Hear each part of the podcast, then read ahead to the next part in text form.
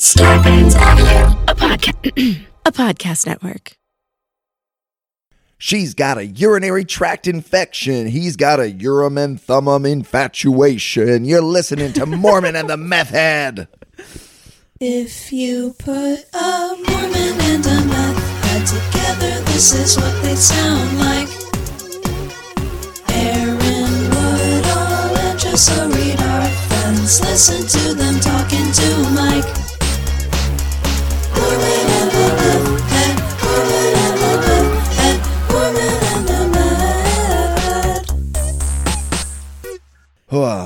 You should get that looked at. Yeah, you, you too. Uh, for uh, new listeners from Ari Shaffir's podcast, I used to be Mormon. She used to be uh, addicted to meth, and uh, now we just like talk about uh, divorce and dimension jumping, and that's that's kind of it. That's that's the whole podcast. Uh, now you're caught up to speed. Are you happy, Brian? also, I'd like to apologize for how my voice will sound in this and the subsequent eight episodes that we're recording. This is going to get worse and worse. Jessa, I'm reading about this Japanese serial killer. Do you know about him? There are Japanese serial killers? There's at least one. Is that racist? It may, a little. I don't know. I thought it was a white dude thing. Yeah, it says just- it does seem like we've got probably the market cornered on it. Yeah. Uh, actually, all I've just got to his Wikipedia page already. He seems better than any serial killer we've ever had. All right, well, all you checks. people are so obsessed with Ted Bundy and shit. This guy, uh, the otaku murderer or the little girl girl murderer. So listen, you got to see this picture of his hands. Okay, check this out. Oh no, wait, that's from Pan's Labyrinth. Okay, imagine the Pan's Labyrinth hands. Okay, those are his. Those are his hands. Now that's a fucking serial killer's hands right there. Why did he do that to his No, he was born like this. His uh his he doesn't have wrists. His hands are fused to like his forearm. Like his wrist doesn't turn like ours do. So he has to like turn his whole arm. Is that what made his, fingers long? Uh I think they're they're just he's definitely trimming the nails to look even creepier. But they are uh they're really long fingers. So they uh this is it left him with his premature birth left him with deformed hands which were permanently gnarled. I didn't realize that the wrists were the last thing to develop on your body. I, I mean, they were they were for I thought it was the lungs. I don't know. He probably doesn't have great lung capacity Yeah. either. We could ask him. But listen to this dude. He was a serial killer, a cannibal, child rapist, necrophile. He was uh, in, uh, convicted of vampirism and Jesus. preservation of body parts as trophies. Uh, the, his first taste of cannibalism was when his grandfather died, and he was seeking a way to retain a part of him, so he ate his ashes Ha! like as a teenager. Yeah. That seems dry. No, I mean you didn't eat it dry. You mix it into your oatmeal. You make a Oh, little okay. paste out of it, Yeah, like chia Yeah. seeds. Like chia seeds. Yeah. Do you eat chia seeds? Yeah. I thought you just put them on. I thought chia seeds were in. Are chia? That makes sense. They're just a real seed. I Yeah. thought chia was the name of the company that made the pets. No, chia seeds. Holy shit. It's weird. Uh I guess you weren't a mommy in um 2011 when it was super hip to put chia in everything. So I put chia seeds in everything. For a while I was making my own kombucha, and if you put chia seeds in it and then you open the kombucha after it's fermented, they would explode. I never did figure out how they make the chia seeds one. So I I had like I had made grape kombucha with chia seeds in it and I opened it in my car and it exploded grape like purple grape chia seeds all over the ceiling Oh of my, my, god! car. I mean, once I made like a Bart Simpson chia chia pet. uh, but that's that's my ex- limits with They're healthy or something, I don't know. Oh, that makes sense. I don't know why I thought that they like I never thought of it as like a real like organic thing. I thought it was just uh, some somebody had manufactured a seed that was able to grow on top of uh, a bust of Bob Ross. Yeah, that's what it was for like 20 years. And then probably the chia seed companies wanted to figure out how to make more money. So they sold it into the, the hippie health craze, probably. So you put, do, but other people put the chia seeds into their kombucha. Yeah. Also, if you want to make like a pudding, you take, uh, I do this still sometimes, uh, almond milk and like some maple syrup and some cinnamon. And then I just, you uh, put it on the counter and then dump a bunch of chia seeds into it. And then, like every hour, go and stir it up. And the chia seeds soak up all of the liquid until it turns into like a pudding. But it's got a really cool texture because it's got a bunch of crunchy, like barely crunchy, tiny seeds in it. It's like a tapioca, though, the rest of it. Damn, Yeah. damn, and you were just like a little Martha Stewart over there this whole Yeah. time. I've never even had kombucha. Is it alcoholic? No, it's you ferment fermented tea, but you uh it's like got a lot of probiotic properties. It's really weird that you know this version of me because like a year and a half before this I was constantly like baking and um trying to turn recipes into recipes that were as good as the original but with healthy ingredients and no gluten cuz we can't have gluten and stuff. And then God, yeah, yeah, yeah. That, you sound boring as hell, dude. and then just Facebook. Dude, reality transurfing Jessa is a is a cooler kick, probably. Yeah, I was hardcore housewifed out. So if we had if we had spoken in 2013, you just would have been sharing with me your your best sugar free recipes for. Uh, Yeah, I mean, I was still Jessa uh, about it, but um, yeah, for years I just like my day was get up, get the kids ready, give them a bath, take them to the gym, then take them to the park, and then come home and cook, a, you know, whatever. I was very kids, you got your kids on a workout regimen right now. You're like, get, get up, we take a bath, then we go to the gym, which seems uh, That was backwards. that fantastic gym in Delaware that all your kids' classes took place at the gym so that you could work out while they were in dance and tumbling and skating and ballet and yoga and and uh so they were in all these classes, swim classes, and then I would work out. It only cost two hundred fifty dollars a month. dang, dude. Yeah, are you ready to give up the life of comedy and go back to being a Delaware housewife? Suburban Delaware, probably. Yeah, you miss it. No, I did it already, so it's hard for me to miss things that I did already because it's like, well, it was You great. miss things you've never done. no, but like it was great for what it was. But if I stayed I and like did it forever, I don't want to. You know, I like being nostalgic about area like different eras in my life. I love them all, but I don't ever say like that was the best one. I peaked in that one. I'm like I loved that for this reason, but I wouldn't want to still be there. I wouldn't still be want to run around the same track. I loved it. It was great. I experienced it. I experienced every facet of it, and I don't. I think that's kind of what happened when the when the marriage fell apart suddenly.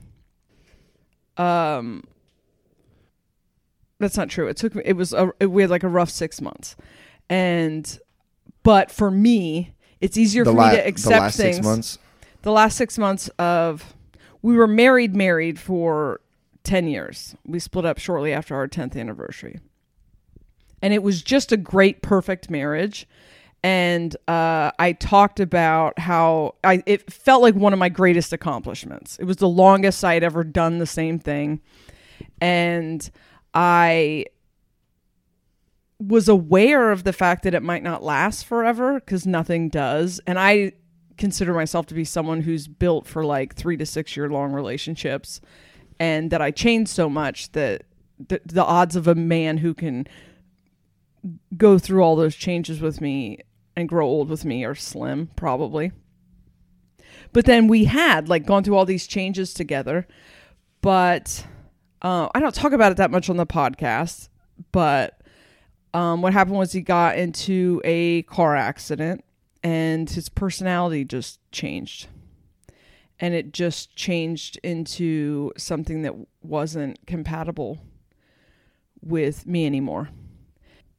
It was so fast. It was like an instant change.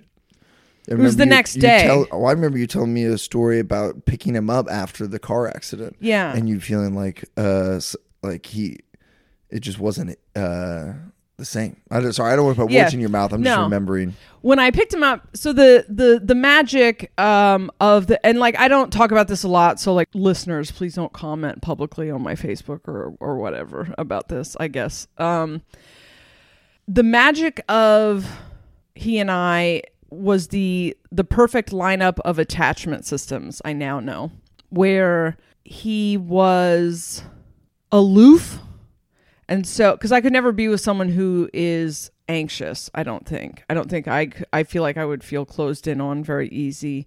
It's hard for me if there are expectations of me. And definitely, I can't be in a relationship where you think you can tell me what to do. I am very respectful and considerate of my partner, typically. But You don't want that partner telling you. You'll make it. men are the boss of women stuff is just fucking no like uh and i just don't i don't like authority and i need to feel autonomous i need a lot of time to myself and i can't feel super pursued so i think we are similar in that we've discussed that before it's hard to say because i i usually just fall in love with avoidance but not every avoidant, but everyone I've ever loved is avoidant. But then that setup is awful for me because then I'm anxious, and I being anxious feels like its own prison. It feels like you're controlling me because I am acting uncharacteristically insecure. So it's it's he was just as perfect.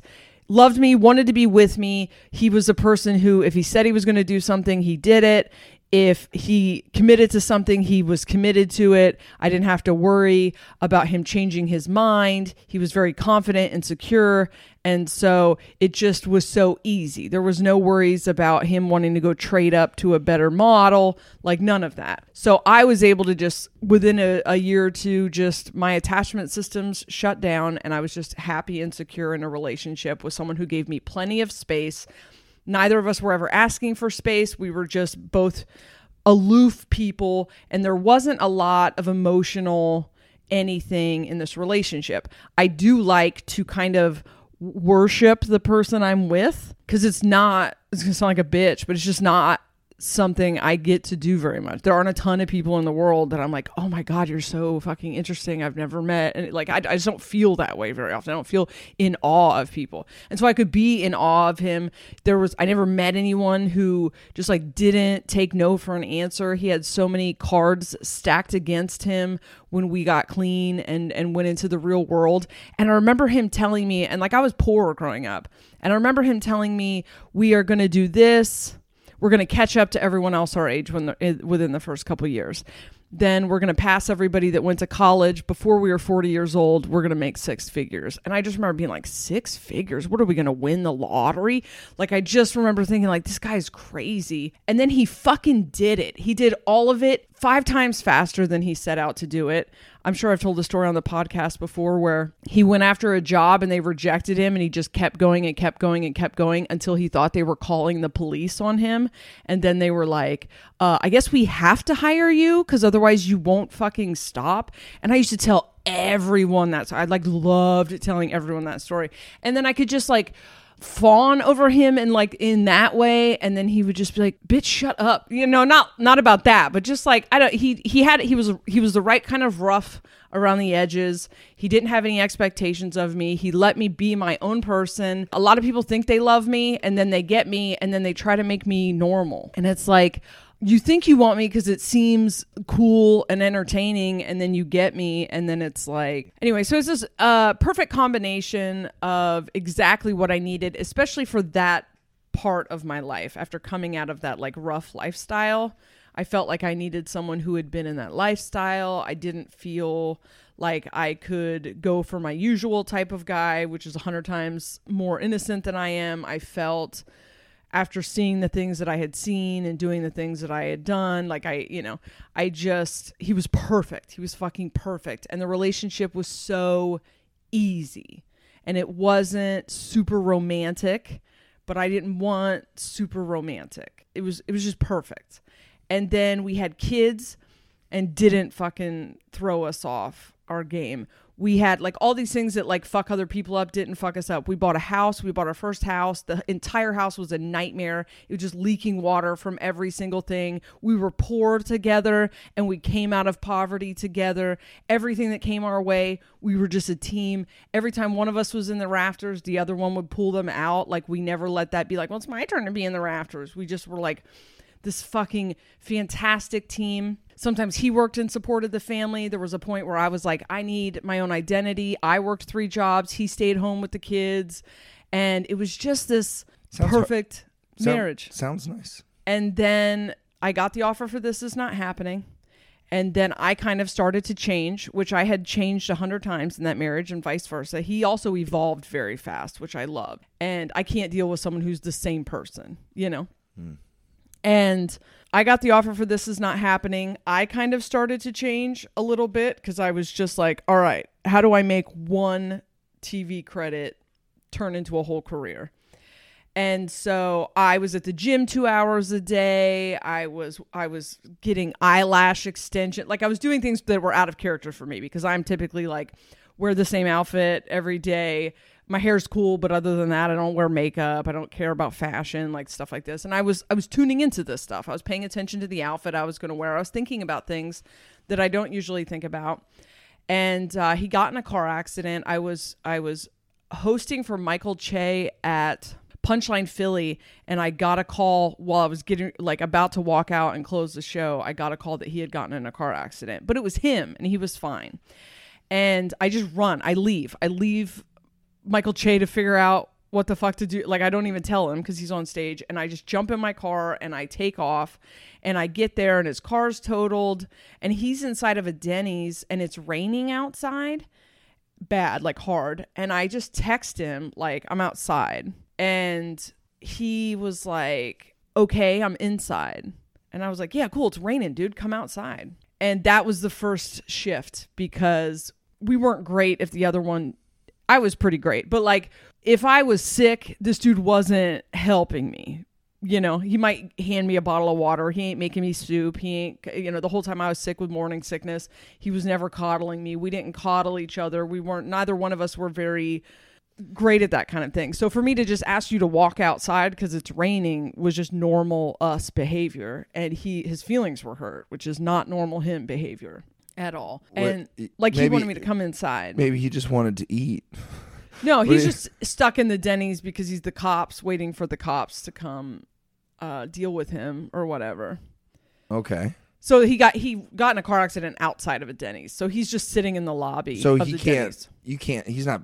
You're not picking him up and taking him home. You I'm guys are taking him after- to the hospital, Oh, okay. and um, so why does he want you to come inside? I don't know. And so I did like I finally came inside, but then rather than being like even if he did want that, like our the our setup would have been him being like, "Okay, bitch, come inside," you know? And he didn't. His feelings got hurt and then he just was kind of like brooding about that or whatever, which is just not just wasn't the the setup of our dynamic at all. So I didn't catch it. So I finally get inside, and I am oblivious and uh, a little inconsiderate to most people in my life, and it's it's not intentional. But he is has been the recipient of that for a long time, and knows that you just have to tell me because I'm usually just my head is in the fucking clouds, and I don't realize that I'm not being what you need. You just have to fucking say it. And so I come in, and then it's a real weird night because the cops are about to come in and talk to us, and somebody wrecks into another car right in front of the cops in the parking lot and tries to take off. So the cops have to chase that person. And his foot's broken and his hand's broken, but he didn't go unconscious, nothing else. And then I have to take him to the hospital. And then at the hospital, I was like, I'm to, I need to eat. I didn't have any Clif Bars, and I get like I get faint if I don't eat every couple hours. My blood sugar or my blood pressure or something it gets bad, and so I usually have Clif Bars, but I didn't have any Clif Bars, and I ran out of this club before eating, and so I said I'm gonna drop you off at the hospital and then go grab something to eat, and he was like, okay, and he needed me, I guess, but like I I I've been with He you had- for 12 years. We don't He had never needed you before. no, this is a person who like he's been through some shit, you know? It just was a very two tough people being tough together relationship and there just wasn't a ton uh, and like we loved that about each other. Like when I gave birth to his 10-pound kids without even fucking screaming in a tub in his bathroom he was just like couldn't brag about that enough. Like dude my wife didn't even fucking cry. She gave birth without drugs. Like we loved that about each other. And so I, like i had no you want me to hold your hand like i just didn't know. If i knew i would have done it but that's a a huge swing from who we were from who he was. And so uh, i went and got food. I came back. They tried to give him percocet. He wouldn't take it because we didn't uh, we wouldn't fuck with opiates Yeah, you guys don't like opiates. and then we left. And then after that he was in extreme pain extreme pain. Hand was fractured and this hand was already fucked up and then foot was fractured. And then i could tell he was thrown off. And one thing about jason his personality he had ocd that he managed very well and if he got thrown off his square he needed like a lot of space. He needed the house to be clean. He needed uh, things to be very predictable. And he needed you know he needed his shoes always had to be stacked a certain way. His schedule had to be a certain thing. He was someone who who needed to do the same thing. He adapted very well to my constant need for change but his stuff always had to be the same whatever and whenever there was like an OCD kind of flare up, I was very good at maintaining, like tuning in and maintaining all of that for him. So I was on high alert that he needed that. And I could tell that he needed that because he was unhappy. He was grouchy as fuck. He was stuck home from work. His car was fucked up. Like it nothing nothing was working. And then the dynamic just switched. I don't want to tell too much of his business, but it just didn't work he he needed a different version of me and I didn't have it to give him. He needed more than I could give, it felt like, but I couldn't figure out why all of a sudden he needed it and to me it just felt like I am a month away from filming This Is Not Happening. I'm trying to focus on filming This Is Not Happening. Like, this is the thing I've been chasing for years. And I can't do this with you right now. And then it just got it just got so weird and i thought maybe he was doing drugs again and then I That bad, huh? yeah just a, a drastic switch in personality that i couldn't explain. Well, you guys had been clean for years and years and years. he did end up having to take uh percocet or whatever because And the you- pain was extreme And were you worried that that might have led him back down into? yeah, a couple months later, I was afraid that he was just still doing Percocets. And so I Googled sudden change in personality after car accident and found uh, traumatic brain injury, which is what happens to all these football players that end up killing their wives or whatever. CTE. Yeah. Um and so I I said that to him and he was like cuz he's already getting brain scans and stuff. Like he was having to go because there was a lawsuit because of the car accident. So he had seen a bunch of he'd seen a neurologist or whatever the fuck they're called. And he said they did tell me I had a concussion, but I was like I didn't go unconscious, so it must not be serious. And so he went back to the I think it's called a neurologist. He went back to that doctor and that doctor said that your personality is the result of the neural pathways that your brain takes. So if your whole life your brain has been taking these neural pathways, just this point A to point B, that's your personality. And if you physically damage the part of the brain that that path is carved out, your brain will have to take detours. And when it has to take detours, it changes your personality. You will have a different personality. Wow. So this unemotional person suddenly became a very emotional person. And at this point in my life, like this is a, a skill I've learned with you, but I was not good at that. I didn't I I was not an emotional person myself. I don't know how to provide that to somebody else. I don't know how to be this person that you need in the middle of the most important thing I've not in most important thing, but the you know, I'm so focused on this other thing and Does Um, he think his personality changed? Did he knew then that his personality changed. There's other things like he was br- like insanely brilliant, insanely brilliant. Like he would take, he would have to take um, IQ. IQ. tests for jobs, and they would always be like, "Why are you not like an engineer at NASA? Like, what are you doing in the car business?" And it was way different after the head injury. I think it's gotten a lot better since, but there were a lot of changes. A lot of his sleep got super fucked up. He wasn't sleeping. He didn't sleep for days and days and days. He couldn't sleep. He still doesn't sleep the same At a way. time or like the Yeah. first few days, you mean? Yeah, when things were were at their worst, he didn't sleep for days. And um it was awful. It was awful. Like there were a few months that I was just like I can't live like this. I remember saying like I have a very shallow emotional well. Like I have a, a well of emotional output that I can give to every relationship in my life and it's being drained and I like I will just run out and I've always felt that way in relationships that, that were like high drama, you know. Then I'm like, I'm just, I, it'll just be dry one day, and I won't have anything left to give. And this, this well was never very deep, but I never had to take anything out of it. And now suddenly I felt, I felt unwanted by this person. I felt very criticized. I felt, um, uh I there was a lot. It was very complicated and there was a lot going on. There was a decision to move to California, everything happening at once and I was very conflicted because I felt like if he lost his legs in that car accident, there wouldn't even be a fucking thought right now about what would I do. I would just be there for the rest of his life, you know? And so why I have to stay. Like I have to stay. This is awful and I don't like it and neither of us are happy, but I can't leave because this is the result of an injury. And it it was um not really my decision. I don't like I was just trying to kind of like power through it. There were other things that happened. There were other complications, but they were nothing c- compared to other things we had gotten through before.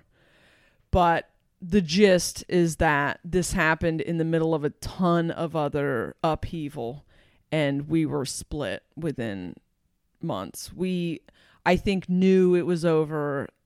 We had two great weeks around our 10th anniversary and we had a blast. And we went on vacation and we did comedy show together. That was a couples thing that we just crushed and we That when you guys roasted each other? yeah. And then it was over. We lived together for a few more months. We tried to live together, like we tried to live together and raise the kids, and that really uh, didn't work. But mostly we ended up in different states because he had to take a job in a different state after I moved to LA. That's a ter I don't I don't this is a terrible time to interrupt, but there haven't been any good times yet. But uh we are supposed to like put a fucking break in for a commercial or whatever. I know. It's it's dumb. You guys stay tuned and you'll get the rest of Jess's story when we come back. And we're back. And uh you are we're in two different states, I think is the last thing. Yeah, we're in two different states. We had just physically left the same apartment when you and I recorded Justice getting divorced, and I sent him. which is like episode number two or something like Yeah. that. You guys uh, haven't started at the beginning. Uh, you guys should. You should. It's a it's a crazy journey, but um, especially contrast how you talked about your divorce then versus how you're talking about your divorce in recent days. To me, is like a big big change. I think I felt that way then.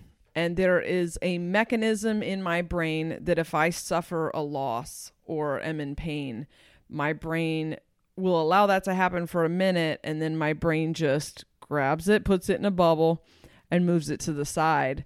And until very recently, because I don't feel like someone who's like stuffing my emotions, I let myself feel feelings, but logic just shows up quickly.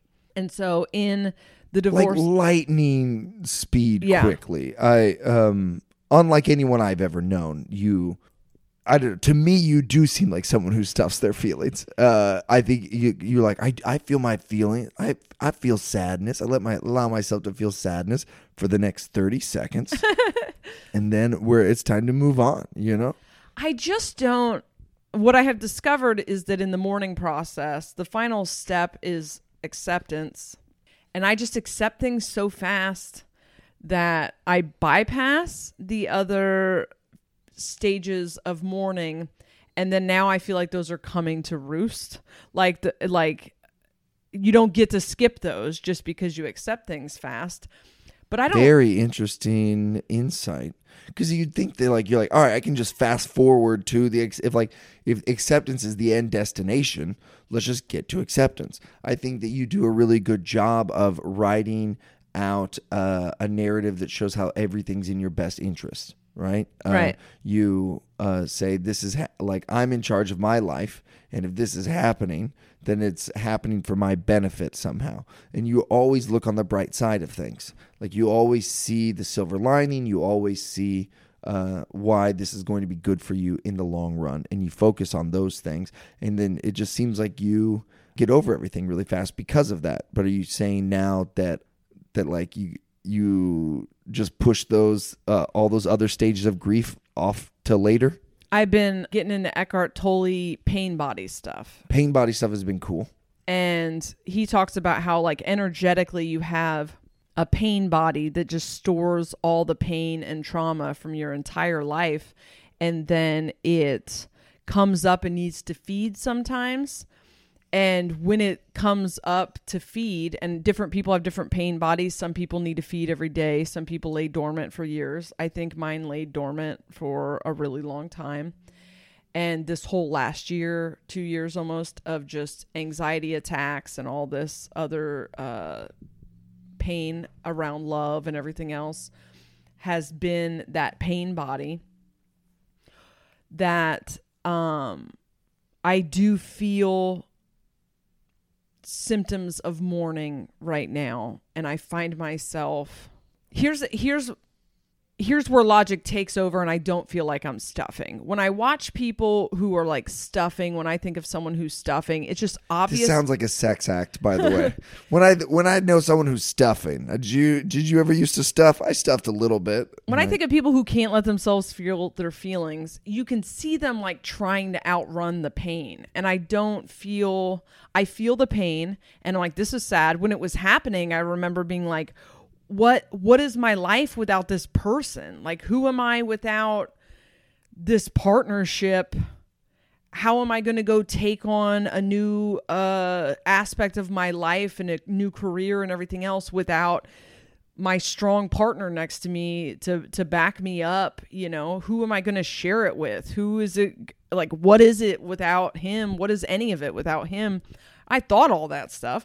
But when it became obvious that we were being ripped off of the same path i just started to look for an explanation for why we were being ripped off of the same path and it was like i don't like i guess i could wallow in self pity is just what it feels like. I mean, I guess I can feel sorry for myself, but ultimately, if this is happening, it's because I need it to happen.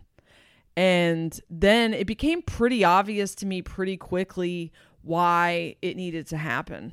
And he was great for that phase of my life. And then the phase that I wanted to go into is not something that he would be into. This this po- podcast and this the stuff that I want to do with it is not his cup of tea. None of the things I'm doing are something that he would enjoy.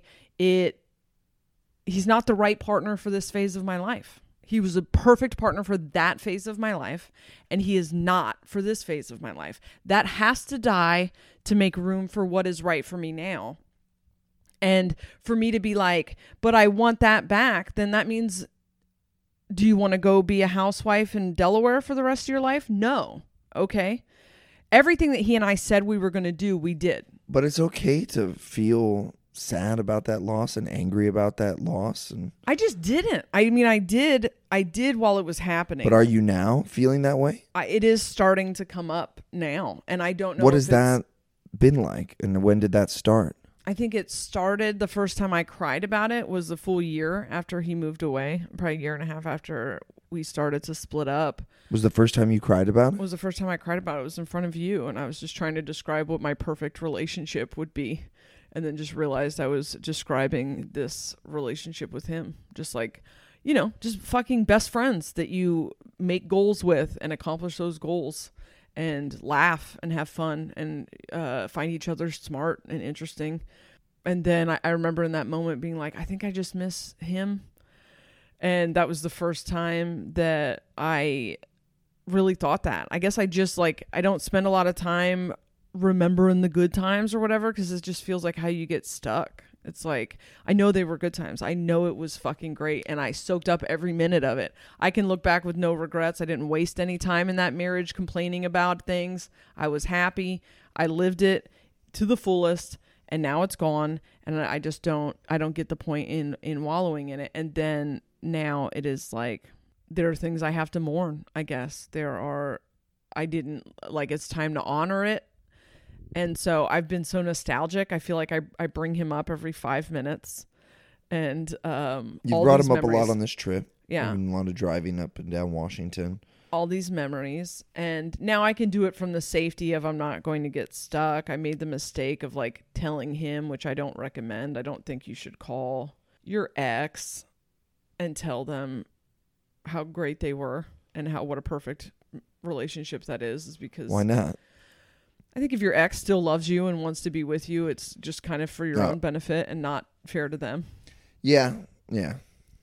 And I felt like, oh, he should know this, and it's like, yeah, he knew that, and uh, it's just probably because I don't want to go back. I can't go back. You can't go back. We are two different people already, and this version of him and this version of me are not even remotely compatible. And Do you still feel some sort of connection though when you guys talk, when you see each other? he feels like one of my good friends, but I don't have any like it's also weird our dynamic didn't have a lot of like like physical romance to it. And so um he's someone I'll care for I'll love for the rest of my life, but he there have it has felt like he it was a movie I watched. I've had a lot of like weird reality trippy reality feelings about it but I think that's just the quarantine of my brain where I just cordoned all of that stuff off so that I could move on. Like there was a lot. I had to hit the ground running. Do you have more of an appreciation now for those other steps of grief? Like, do you, I don't know, have you made any realizations now that uh, everything's coming home to roost? Like uh, what, at the beginning of our podcast when you were talking about your marriage. And Yeah. Yeah. Do you, uh, I think I'm still pretty. I always did admire your ability to feel your feelings and process through those phases of grief and be honest and vulnerable in those phases of grief. The things I didn't agree with were like flogging yourself for making mistakes. oh man, no, I just, that's one of my favorite pastimes, flogging yourself for past mistakes. It's really, it's a really great way to spend uh, a day. You know? Yeah. Or Did you ever have a day to yourself and just you know like you know what like self care? Uh, I'm just gonna flog myself today. It's pretty good. flogging off. Yeah. um i'm gonna learn how to mourn this. I feel i feel grief. I felt like someone was gonna die in the in the last few months. I just feel a loss coming and uh, i've taken several hits in my life recently and they still don't feel like the loss that i have coming. And i just recently within the last couple days was like oh it's that loss it's time for me to deal with that loss. oh, it's a pa- This thing that you thought was coming was really a past loss. I think so. uh, that's just finally gonna get its day in the sun. it's gonna get its day in the sun. We have a couple Good. months. I was worried I was gonna die driving home or something. Fucking please no. Um, we were at a at a hotel and I went downstairs to get coffee, and there was a woman, like the woman working the front desk. Her husband came in and like had the baby, and they were just discussing something like taking the car to Les Schwab or something fucking dumb. And I caught myself just like sad, like mourning, like uh, je- not jealous, but like you know, envy. Like That you missed that I the miss little that. stuff. I miss just having a a partner, just like a like a teammate. Like we're each other's team. Everything is ours together, and we just. I, I would go to his like work every day. That was like part of my like daily thing, and I just loved. I loved having like a partner, like being a, a unit, and that kind of stuff. I loved that kind of stuff. I just it was like a working together kind of thing. And um I don't know if I see people like making out on a park bench that doesn't make me be like, "Oh, I miss whatever." It's stuff like that. It's like you just have a person and that's your person and uh they have your back no matter what and when something goes wrong, that's that person is going to help you. When you can't figure out how to get through something that person's going to help you. When you can't see your way out of a problem when they are down when they take a hit you're going to be the one that picks them back up off the ground. And when you don't like to talk to the guy at the oil change place he'll handle all the oil changes.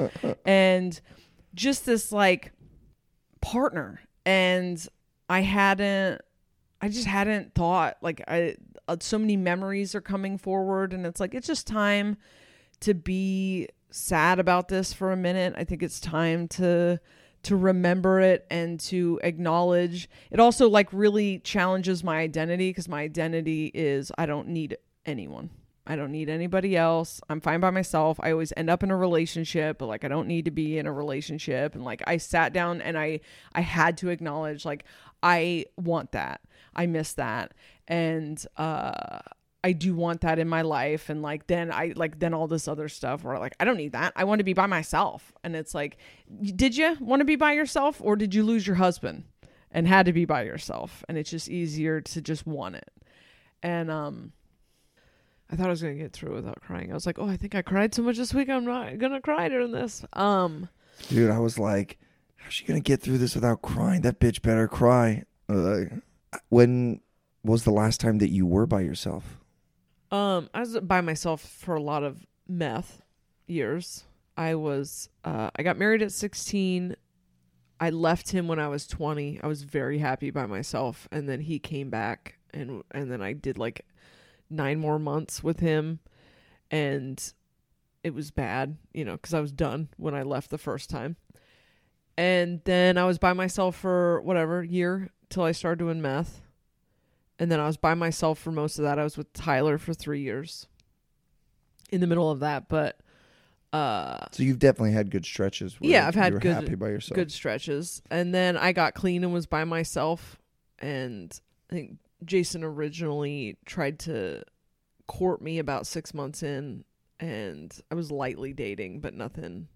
And I liked it. I was happy. I do like being by myself. I am not someone. I'm not someone who would get into a relationship that I'm like not in love just to have a boyfriend because that I don't like the way that feels. I have to be in love with you, otherwise I can't fucking handle being around you. But you don't think you were ready to be alone this time? I think I'm I'm ready is fine, but to say that I like was super excited to lose my husband would be not true. Yeah. I just pivot fast and it's like, well, I can't have it, so I'm not going to wallow in not having it. It just doesn't these two things are contradictory for me because it's like I'm down to feel feelings, but I'm not going to I'm not going to pretend that I made a huge mistake that I you know, it had to happen. It was time. And I it's pretty obvious to me already why it was time. So it feels dumb to cry over something I can't have. It just feels like I could sit here and cry about what I lost that I that it makes sense that I lost it. And then what if I miss the next best thing that comes into my life because I was I was I always thought of reality as like train tracks. And like if you're just looking behind you all the time, you're just to you're to miss everything fucking great that comes into your life. And so I don't mean to not feel pain. I just logic takes over and it did feel like a soft landing. Like that was true when we recorded Jess is getting divorced. At the time, that's how I felt. I had accepted it. It was extremely painful getting to the point of acceptance. I got to the point of acceptance while still with him. And then when we split, it was like I did have a million other things going on in my life to distract me. And I just didn't, I didn't, I'm not going to go flipping through Facebook memories and be sad. Like, I can't. For what? What's that going to do? Just make me so sad. fun, so fun. Uh, what do you think? Do you think it's just like it was always a matter of time that these feelings were going to catch up to you, or are, are there other things, is there other changes happening that are making you reflect on this more? There are other changes happening that I I feel probably can't get into on this episode. I think we'll get into on episodes soon. But there are there's not one area of my life that is not in flux right now, which is the exact same position that I was in when we split. And I don't know if that's the connection, but there are multiple things happening right now that I feel like I'm tr- just trying to hold down the fort and try not to lose my shit. Hmm. And my instinct is that I have to process this to have things that I want in my life. That this is fine and it would that I've I've carried around the pain and loss of things for a long time and in the last year and a half I've processed things that I thought I dealt with a long time ago. I accepted that I got molested a long time ago. I worked through it in therapy. I was fine. And then I worked through the stuff with my mom. I forgave my mom. In my head, forgiving people is the finish line. Yeah. And I was fine. And then these little tiny slivers of broken pieces came up, and they were like, Yeah, but you have to acknowledge that it was shitty for you. You have to acknowledge that it changed who you were as a person. You have to acknowledge that it hurt and that you felt bad and whatever. And just honor this for yourself. And so I've done that for the last year and a half. And then maybe the fact that the loss of of him was the the thing that triggered all of this other processing. It's just the finale and i just have to ex- like i just have to i feel like i'm going to go through the stages of grief. I've my calendar's kind of cleared and as i approach this couple of months alone i i have just felt it it coming like oh, this is going to be a dark night of the soul that I'm about to go into. I think ultimately I'm just going to come out better and stronger and I don't think it's going to be a wallowing thing and I do already accept it, you know. I accept the loss, but I have to feel it, I guess. I think so. Uh, I think sitting in it, maybe not wallowing, but I think sitting in it's important. I think acknowledging it, seeing it is important. I also uh, think commercial sponsors are super important. Sorry, we're still so awkward at this. I don't know. I guess we're gonna get better at it, but uh, I know that it's time to take another break, and we'll come back and finish this right after these messages. There's sometimes the commercial breaks have been super helpful. There are like times where we don't have like one. Well, a lo- I'd say a lot of our episodes we pick one topic and we dive into that thing. And a lot of those episodes are super emotional and we just kind of let one of us talk or we both talk, talking through it but like there's been episodes you know where i'm just talking about tabitha and i just go and cry and just like work through it right and uh, to imagine uh, stopping going back to those old episodes and putting commercial breaks in there i'm like ugh. But there's other times when it's like we only have a we've got a few different things we want to talk about and they're they're none of them are long enough to be a full hour. And Yeah. there it's like commercial breaks are great. It's like oh and then after the after, we'll do a commercial break and then we come back and then we can tell that mission story. The- and then after the next commercial break we can switch to uh, a trans reality or whatever you know? Uh, or then we can tell a story from our show or something like that. And it's like boom boom boom all that works. But uh, this the last couple episodes that we've recorded have been so hard just like and then slam on the brakes. And let's listen to this ad from an electric toothbrush. And now Back to the back crime. to molestation. Uh, i really want to get more sponsors that are like weighted blankets for anxious people uh, uh, online are- therapy for you depressed people and genealogy for those mormons who are still listening for some reason Uh, yeah, that's what we need is stuff that our fans would buy. But it's it's just gonna be dick pills. So I we talked about how this is kind of full circle from the beginning of the podcast, the couple episodes that we had about what is love and my divorce episode and your divorce episode. So, And I think this is the other extreme of that philosophy. what? Wait, what, what philosophy? Where like maybe I didn't stop and feel pain or I don't know if I could have stopped and felt pain in that situation, but I gotta say, it's very satisfying for me. Uh, I was like, man, she's just over it. Like her marriage was longer than mine, and I'm like, I felt like such a baby. And oh, why is it so easy for Jessa? And now to to I just I'm just trying to say it makes me feel immense joy when I watch you break down into tears. That's I just very I sweet. love Thank it. you. I love it. You're welcome. You know what I'm trying to say though, Yeah. right? Okay. I just don't know what the thoughts are to go with the sadness. So a lot of what we talked through in your marriage uh, with your divorce was like believing that the, the divorce was a mistake or that there's you made mistakes leading to it. That it could have been prevented. That, it I could have been prevented if you were just And you're are you saying that like you don't you don't know why you're sad? That it doesn't make sense to be sad if you already if you don't if you're not hung up on it? Yeah, I mean, I just didn't. I I wasn't like I can't be sad about this. I just like there, there are thoughts that yeah. go with the sadness. All you don't need a reason. You don't need a reason to feel sad. All feelings are valid. Right. All feelings are real. Like when you're when you're feeling it and it's okay. Like I think that it's still smart to to to acknowledge that they're feelings, right? And be like, and feelings aren't uh, just because they're real and valid doesn't mean they're a fact. Right. Right. That's a that's a a difference there, right? So you don't have to say just because I'm sad, this means it was a mistake. But then the opposite uh, of that is like just because it wasn't a mistake doesn't mean uh, you don't have to feel sad about it. You can know that it's the right thing and that there was no other choice and that this was the path that you were on and there was no other way for you two to be the people that you're going to be together anymore and still be sad because of course you would be. And it's okay.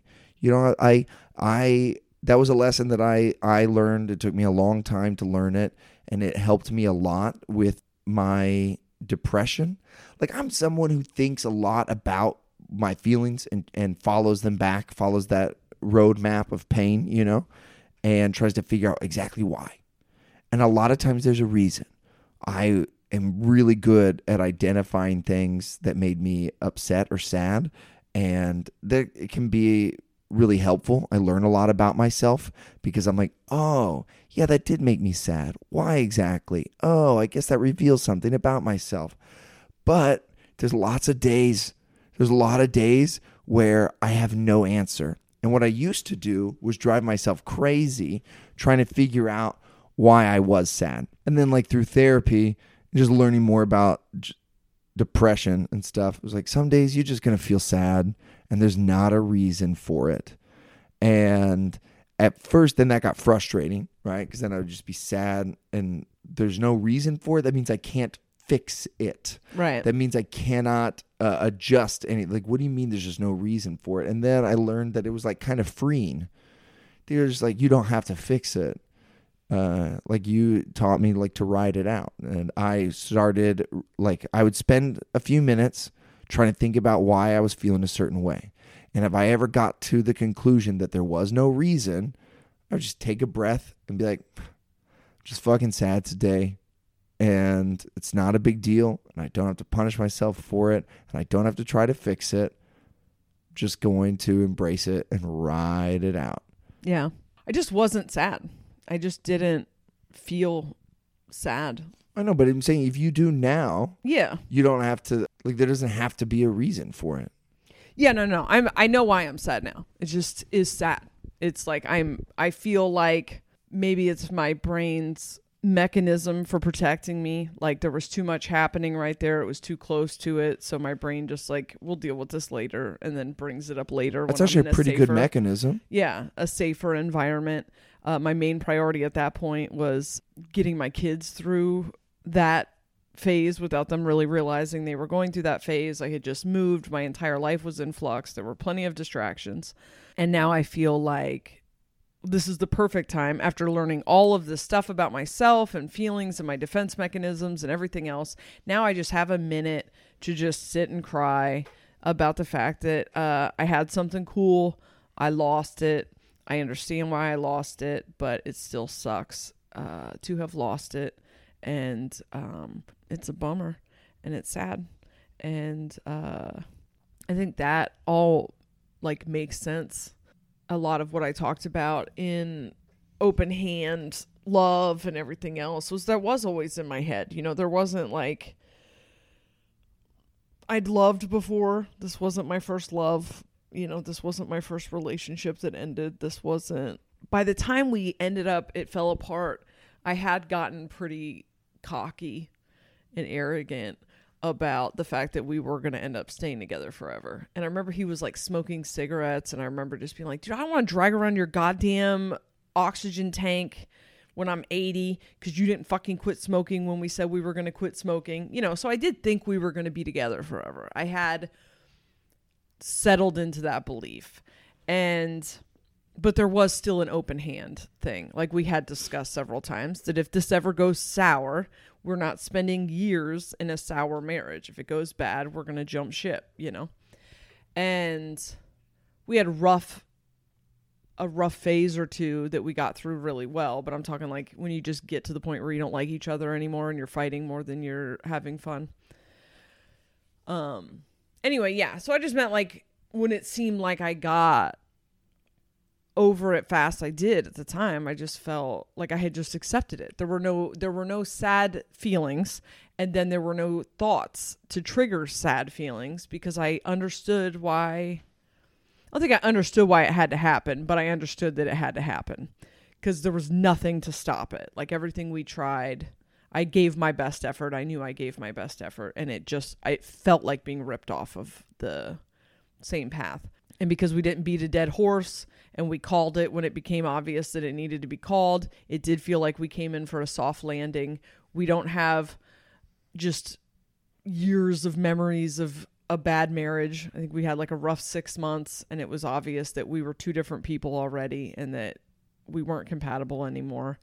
And it was a amicable separation. So I just felt like I should be grateful for all of this, and it's okay.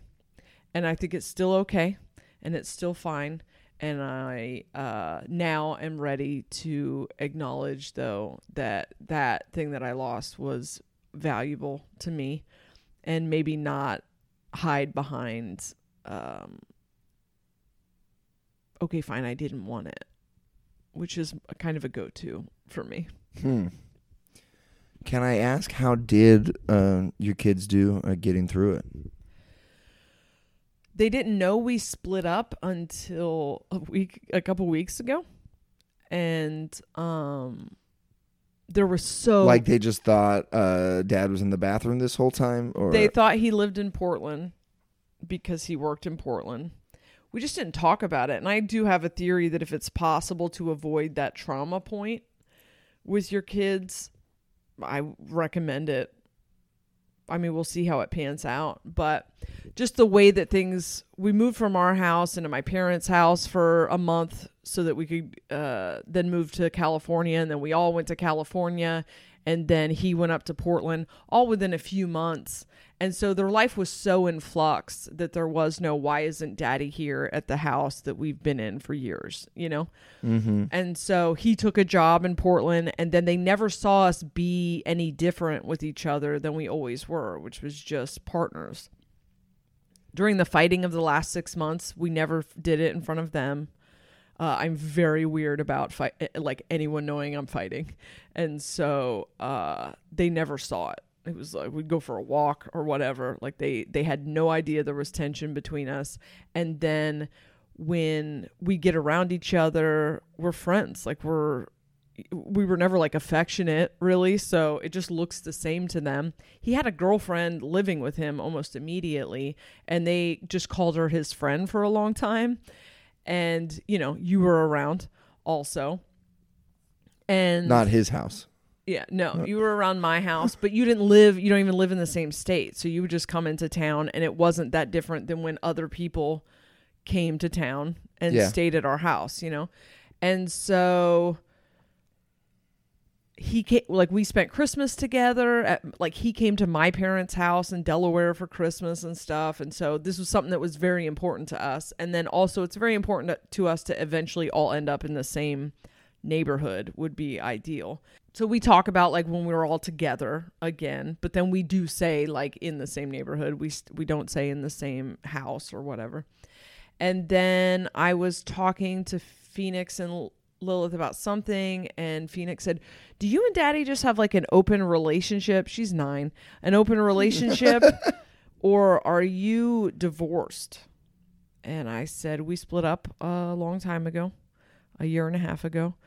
Um, and then I could see her doing the thing that I do, where it's like, should I be sad right now? Are people expecting me to be sad? Oh God, am I gonna cry because I think I'm gonna cry? Like I do this stuff, and so then her eyes started to well up with tears, but it, you could tell it wasn't coming from sadness; it was coming from the pressure of the revelation. If that makes any sense. Mm. Because then I was like, "Are you sad?" And she was like, "I guess it doesn't affect if it's been going on this long. Then no, you know." And um, I thought it was funny that she knew what open relationships were. Lily didn't really register it at all. I think Lily was, I think three's a, gr- a great age for your parents to split. I think uh, anything under six is good. I think eight and nine is a rough age. I think the teen years are rough. I think uh, I've seen a lot of adults take it very hard, but I think when you get them young enough, they don't remember you together within a couple years, and it's fine. But like we'll still be together. Like we're still uh, co-parent. We're great friends, and so they took it very well. They have adjusted fine. They cry like I I take them up to Portland all the time and and they cry when we leave there. You know, it's sad. It's pretty normal. I hate that we live in different states cuz that's how it was for me when I was a kid and it sucked, but Mm-hmm. It also didn't cuz I got to have longer like uh the summer at one parent's house and the school year at the other parent's house, which I feel like was pretty chill compared to back and forth, back and forth, back and forth, back and forth. But, you know, do I think it's chill or do I just decide it's chill because it's what I got? I don't know. Tabitha actually just moved into my neighborhood. Yeah, that's amazing. We uh, live like a block and a half from each other now in downtown Salt Lake. And Ethan, who had fantasized about us living on the same street, I remember several car rides where he would talk about like, I wish you lived on the same street as as uh, my mommy, and uh, I wish grandma lived on that street, and I wish karate was on that street, and I wish school was on that street. And we're like, all right, well, I mean, we got like two of them. All right, we're still on the same street, but she came to my street, which you know feels cooler. Yeah. But uh, I like it because well, number one, I love I love downtown Salt Lake, and I think it'd be, it'd be a cool place to grow up. And like Ethan's has right now, until the next time one of us moves, anyway. Uh, Ethan has like a neighborhood that's his neighborhood yeah, that's he awesome. knows this area like you know he- like the library's right there whether he's at his mom's house or his dad's house the uh, you know his favorite restaurants and his favorite parks and stuff are all right in that same spot and i think that that is uh, cool for him I like it. That's going to be so much fun. mm-hmm anyway i think uh did you have anything else you wanted to say? No, uh, I said more than I wanted to. you have a lot of stuff you want to edit out. uh, you did a good job being the emotional uh, one this time. Yeah. Well, well done. thanks, thanks. Well done. Everybody send Jessa a message telling her how well she did. And uh, we'll catch you guys. Is there anything we're supposed to announce or, or say anything like No. that? Okay. Uh, we'll catch you guys next week on Mormon and the Meth Head. If you put a Mormon and a meth had together. This is what they sound like. Aaron Woodall and Jessa Reed are friends. Listen to them talking to Mike. And